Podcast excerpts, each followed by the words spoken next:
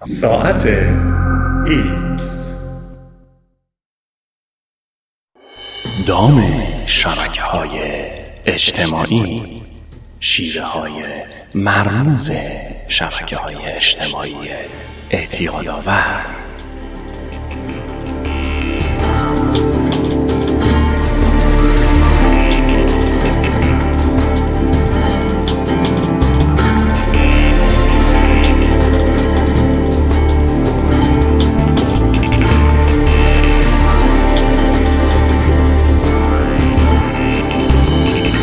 تا حالا شده نگاهتان را از موبایلتان بردارید و فکر کنید که نیم ساعت قبل چطوری گذشته است؟ اگر بله مطمئنا تنها کسی نیستید که این کار را انجام می دهد. بر اساس اپلیکیشن مومنت یکی از اپلیکیشن هایی که زمان را ردیابی می کند و بیشتر از 4.8 دهم میلیون کاربر دارد هر فرد به طور متوسط روزانه چهار ساعت از وقتش را صرف موبایلش می کند. این زمان یک چهارم زمان بیداری ماست و بیشتر آن صرف شبکه های اجتماعی مثل فیسبوک، اینستاگرام و سنپچت می شود. اما همزمان که غرق در گردش اطلاعات و اخبار هستیم اتفاق عجیبی در سیلیکون ولی در حال روی دادن است. کارمندان فنی شبکه های اجتماعی با بعضی از همان محصولاتی که خودشان کمک کردهاند ساخته شوند به صورت آشکار مخالفت می کنند. کمت پالیهپیتیا معاون قبلی رئیس فیسبوک در زمینه افزایش کاربران نوامبر گذشته حین سخنرانی در دانشکده تحصیلات تکمیلی کسب و کار دانشگاه استندفورد گفت شدیدا احساس گناه می کنم. به نظر من ما ابزارهایی را درست کرده ایم که دارند تار و پود اجتماعی جامعه امان را پاره پاره می کنند. او اضافه می کند که خودش به ندرت از فیسبوک استفاده می کند و بچه هایش اجازه ندارند از این اپلیکیشن لعنتی استفاده کنند. شان پارکر اولین رئیس فیسبوک تقریبا همزمان با سخنرانی پالیابیتیا در برنامه در فیلادلفیا گفت شبکه های اجتماعی واقعا رابطه شما را با جامعه و با یکدیگر تغییر می دهند. ممکن است آنها از راه های عجیب و غریبی جلوی نیروی کار و تولید را بگیرند. فقط خدا می داند که این شبکه ها دارند با ذهن بچه های ما چه می کنند. همزمان تیم کوک مدیر اجرایی اپل هم گفته است وقتی پای برادرزاده و خواهرزاده هایش وسط باشد چیزهایی هستند که اجازه نمی دهم آنها انجام دهند. نمی خواهم آنها به سراغ شبکه های اجتماعی بروند. پس مدیران اجرایی شبکه های اجتماعی چه چیزهایی می دانند که ما از آنها خبر نداریم و از چه حقه هایی استفاده می کنند تا ما بیشتر و بیشتر به این شبکه ها سر بزنیم؟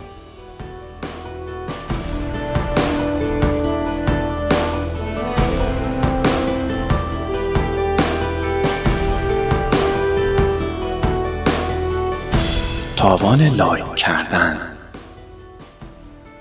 اول از همه باید یادمان باشد که چرا شرکت های اداره کننده شبکه های اجتماعی می‌خواهند در دام آنها بیفتیم. قبل از جار و جنجال ها و در نهایت بسته شدن شرکت کمبریج انالیتیکا ارزش بازار فیسبوک که مالک پلتفرم های شبکه های اجتماعی محبوب اینستاگرام و واتساپ هم هست بیشتر از 500 میلیارد دلار بود. اما همانطور که هر کسی که در فیسبوک صفحه ای دارد می‌داند لازم نیست برای استفاده از فیسبوک پول بدهید. دقیقا روی صفحه اصلی فیسبوک این نوشته به چشم می‌خورد. این شبکه رایگان است و همیشه هم رایگان خواهد بود. این واقعیت ها ممکن است با هم جور در نیایند اما اینطور نیست. استفاده از فیسبوک رایگان است زیرا ما مشتری های آن نیستیم بلکه کسانی که تبلیغات می کنند مشتری های فیسبوک هستند و توجه ما به این تبلیغات چیزی است که در فیسبوک فروخته می شود. به این موضوع فکر کنید. هرچه زمان بیشتری را صرف شبکه های اجتماعی می کنید فرصت های بیشتری برای این شبکه ها پیش می آید تا این تبلیغات را به شما نشان دهند. هر دقیقه که صرف شبکه های اجتماعی می کنید دقیقه است که صرف پول درآوردن شخص دیگری می کنید. همچنین این دقایق صرف این می شوند که اطلاعاتتان را به طور داوطلبانه ارائه کنید و این اطلاعات ممکن است جمعآوری و فروخته شوند.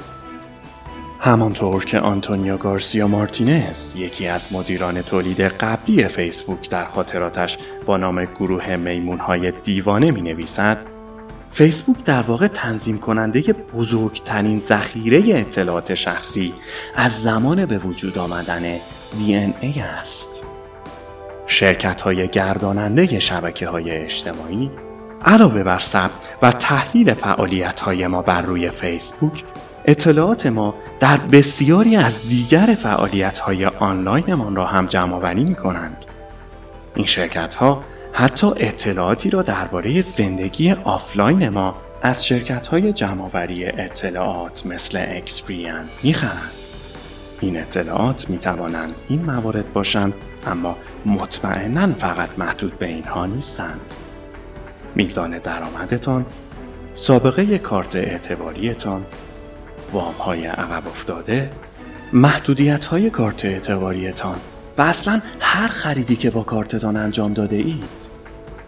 خود فیسبوک تعداد بسیار زیادی داستان موفقیت شرکت هایی را به اشتراک گذاشته است که از توانایی قولهای شبکه های اجتماعی مثل خود فیسبوک در جدا کردن و تحلیل اطلاعات و پیش بینی کردن بر اساس این اطلاعات استفاده کردند تا گروه خاصی از مشتری ها را هدف قرار دهند و حالا خبرهای مهم اخیر نشان می دهند که این اطلاعات چگونه برای اهداف سیاسی ممکن است استفاده شوند مثل رسوایی که کمبریج آنالیتیکا در آن دخالت داشت و بر اساس آن گفته می شود اطلاعات فیسبوک بدون اینکه کاربران یا ظاهرا فیسبوک از آن خبر داشته باشند برای ارسال تبلیغات هدفدار در حمایت از دانالد ترامپ استفاده شدهاند.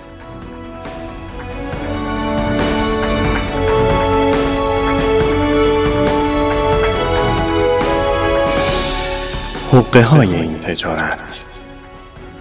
صرف نظر از اینکه این سطح از جمعآوری اطلاعات را عجیب و غریب بدانید یا صرفا موضوعی مربوط به سرمایه داری یا هر دو این مسئله توضیح می دهد که چرا شرکت های گرداننده شبکه های اجتماعی می‌خواهند توجه ما را هرچه طولانی تر و به بیشترین دفعات ممکن به خود جلب کنند.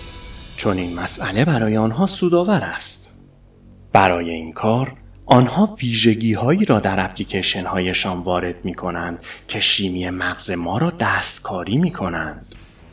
این حقه ها مستقیما از کازینوها و ماشین های سکیی گرفته شده اند که بعضی از اعتیاد آورترین ماشین هایی هستند که تا به حال اختراع شده اند. ویژگی پول تو ریفرش را که در اپلیکیشن های شبکه های اجتماعی معمولا وجود دارد یعنی به طرف پایین کشیدن صفحه تا شبکه ریفرش شود در نظر بگیرید. نه تنها خود این کار شبیه به کشیدن اهرام ماشین های سکه است بلکه از گرایش ما به چیزهای غیرقابل پیش بینی سوء استفاده می کند. روانشناسان این کار را تقویت متناوب نامیدهاند و من آن را دلیل ملاقات با افراد احمق می نامم. برخی اوقات زمانی که شبکه های اجتماعی را چک می کنیم چیز هیجان انگیزی منتظر ماست. پاداش. و برخی اوقات نه.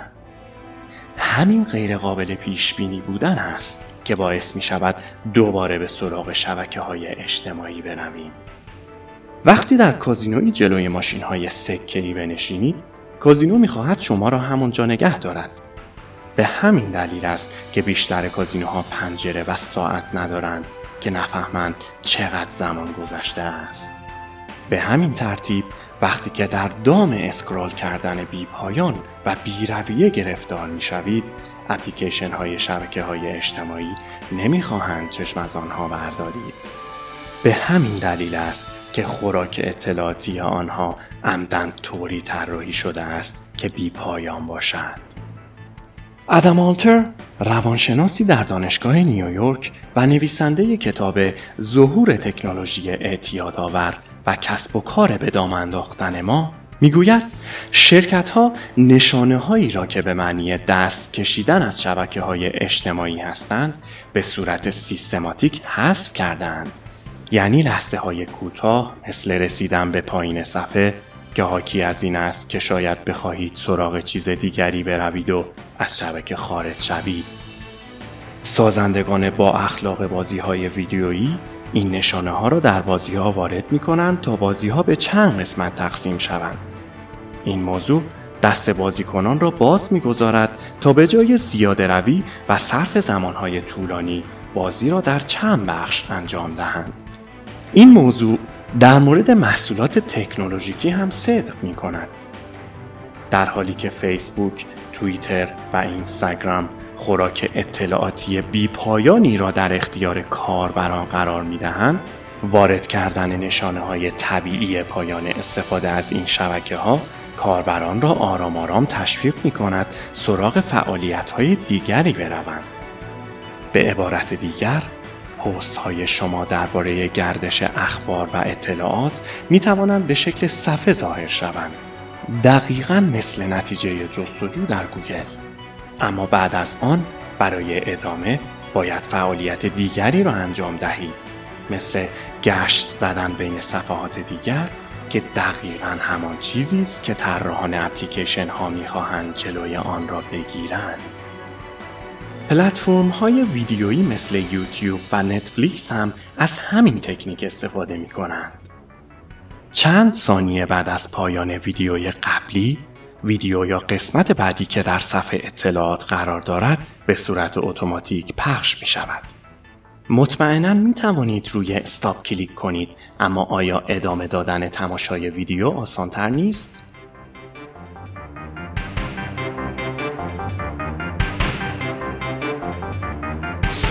اثر دوپامین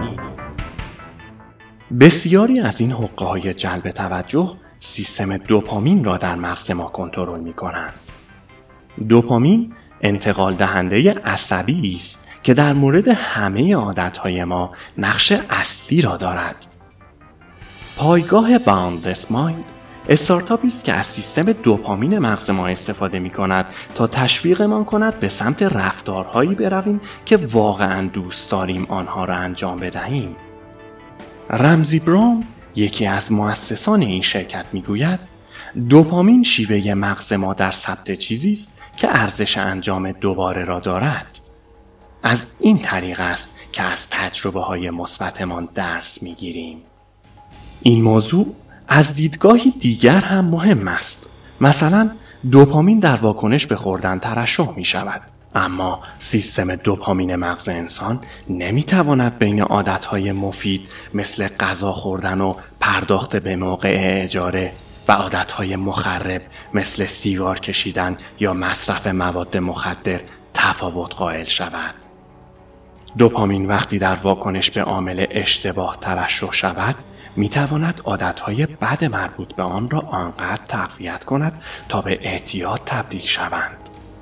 در مورد مسئله شباهت اعتیاد ما به موبایل هایمان با اعتیاد به موادی مثل الکل و مواد مخدر اختلاف وجود دارد اما هیچ شکی نیست که سیستم دوپامین در هر دو شکل اعتیاد دخالت دارد هر زمانی که خوراک اطلاعاتی شبکه های اجتماعی را چک می کنیم و به چیز جدید یا هیجان انگیزی برمیخوریم که منتظر ماست به عبارت دیگر تمام مواقعی که شبکه های اجتماعی را چک می کنیم مغز ما دوپامین ترشح می کند و این هورمون به مغز ما می گوید که دوباره چک کردن شبکه های اجتماعی ارزشش را دارد.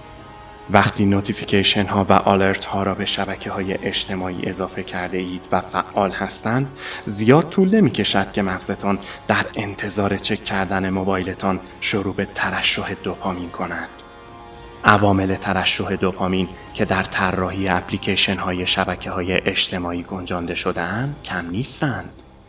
لایک کردن هم از میل ما به اعتبار اجتماعی و هم از اینکه عاشق این هستیم که امتیازمان را ببینیم سوء استفاده می کند. عواملی که شبکه های اجتماعی را به شکل بازی در می آورند یا gamification مثل ویژگی streaks در اسنپچت که برای همه نشان می دهد که چند روز پشت سر هم از اپلیکیشن استفاده کرده ای احساس کاربران را به این سمت می برد که اپلیکیشن هایشان را هر روز چک کنند تا نگذارند رتبهشان پایین بیاید. موبایل ها و اپلیکیشن های ما از ها و استراب های ذاتی اجتماعی ما هم سوء استفاده می کنن. از جمله ترس از دست دادن یا فومو و این احساس که وقتی تصور می کنیم کسی کاری برایمان انجام داده است باید آن را جبران کنیم. مثلا این حقه های فیسبوک، واتساپ و پلتفرم های دیگر را که به زمان خوانده شدن پیامتان از جانب دوستتان اشاره می کنند در نظر بگیرید. دوستتان می‌داند که آن تیک ها را دیده اید. در نتیجه در آن لحظه فشار اجتماعی بر روی او وجود دارد که به پیامتان جواب بدهد. حتی ممکن است ایمیل هایی دریافت کنید که می‌گویند پیام های خوانده نشده و notification هایی دارید و این موضوع فشار بر روی شما را برای اینکه وارد شبکه شوید بیشتر می کند مبادا که خبر جدیدی را از دست بدهید. یا کسی را منتظر بگذارید. بعد آن نقطه های کوچک is typing هم وجود دارند که به این اشاره می کنند که شخصی در حال جواب دادن به پیام شماست. در این موقع اگر قبل از اینکه جواب دوستتان را ببینید موبایلتان را کنار بگذارید احتمالا چه اتفاقی می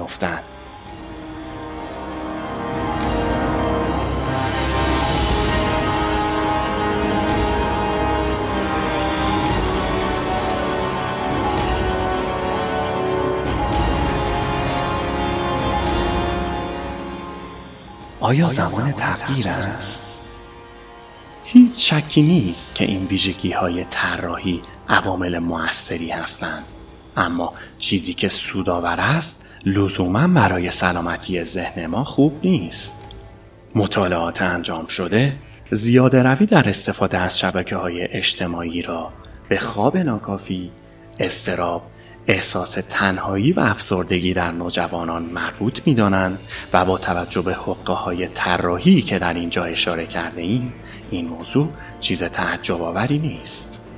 مدل کسب و کار پلتفرم های شبکه های اجتماعی که بر پایه جلب توجه است به این معناست که هدف آنها و کاربران آنها معمولا با هم فرق دارند. کوین هالش خالق اپلیکیشن مومنت می‌گوید شبکه های اجتماعی برای خوشحالی طولانی مدت در مغز طراحی نمی شوند. این اپلیکیشن ها طوری طراحی می شوند تا فورا بیشترین توجه ممکن را به خود جلب کنند. تا زمانی که پلتفرم های شبکه های اجتماعی به پول درآوردن از راه فروختن توجه ما ادامه می دهند بعید است که خودشان اعمال و شیوه هایشان را تغییر دهند. آلتر می‌گوید مسابقه برای جلب توجه در جریان است. این مسابقه به این شکل است که اگر از همه ابزارهایی که در اختیار دارید برای بدام انداختن مصرف کنندگان استفاده نکنید از بقیه عقب میمانید. بدون فشار از طرف مصرف کنندگان و دخالت دولت سخت است که تصور کنیم شرکت های اداره کننده شبکه های اجتماعی از دام هایی که محصولاتشان را وسوسه انگیز می کنند دست بردارند. خوشبختانه نشانه هایی از این فشارها به شبکه های اجتماعی دیده می شوند. در ژانویه امسال دو نفر از سرمایه گذاران اصلی اپل نامه ای را به این شرکت نوشتند که در دسترس عموم مردم قرار گرفت و در آن خواسته بودند شرکت اپل ویژگی های کنترل بچه ها از طرف والدین را بهتر کند.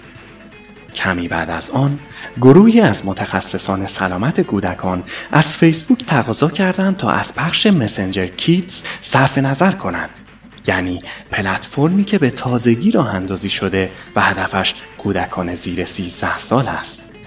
در فوریه گروهی از کارمندان فنی و سرمایه گذاران ناراضی شبکه های اجتماعی مرکز تکنولوژی انسانی را راه اندازی کردند. این مرکز سازمانی است که فعالیتش را صرف حمایت از طرحهای اخلاقیتر و تبلیغ آنها می کنند. این تلاش ها اگر موفقیت آمیز باشند به تدریج به نتیجه می رسند اما در این مدت کارهایی هستند که می توانیم و باید انجام دهیم تا رابطه سالمتری با ابزارهایمان به وجود بیاوریم. پالیهاپیتیا به افراد حاضر در سخنرانیش در دانشگاه استندفورد گفت اگر خوی حیوانی را پرورش دهید آن خوی حیوانی شما را از بین می‌برد اگر با آن فشار بیاورید و آن را به عقب برانید شانس کنترل کردن و تسلط بر آن برایتان وجود خواهند داشت.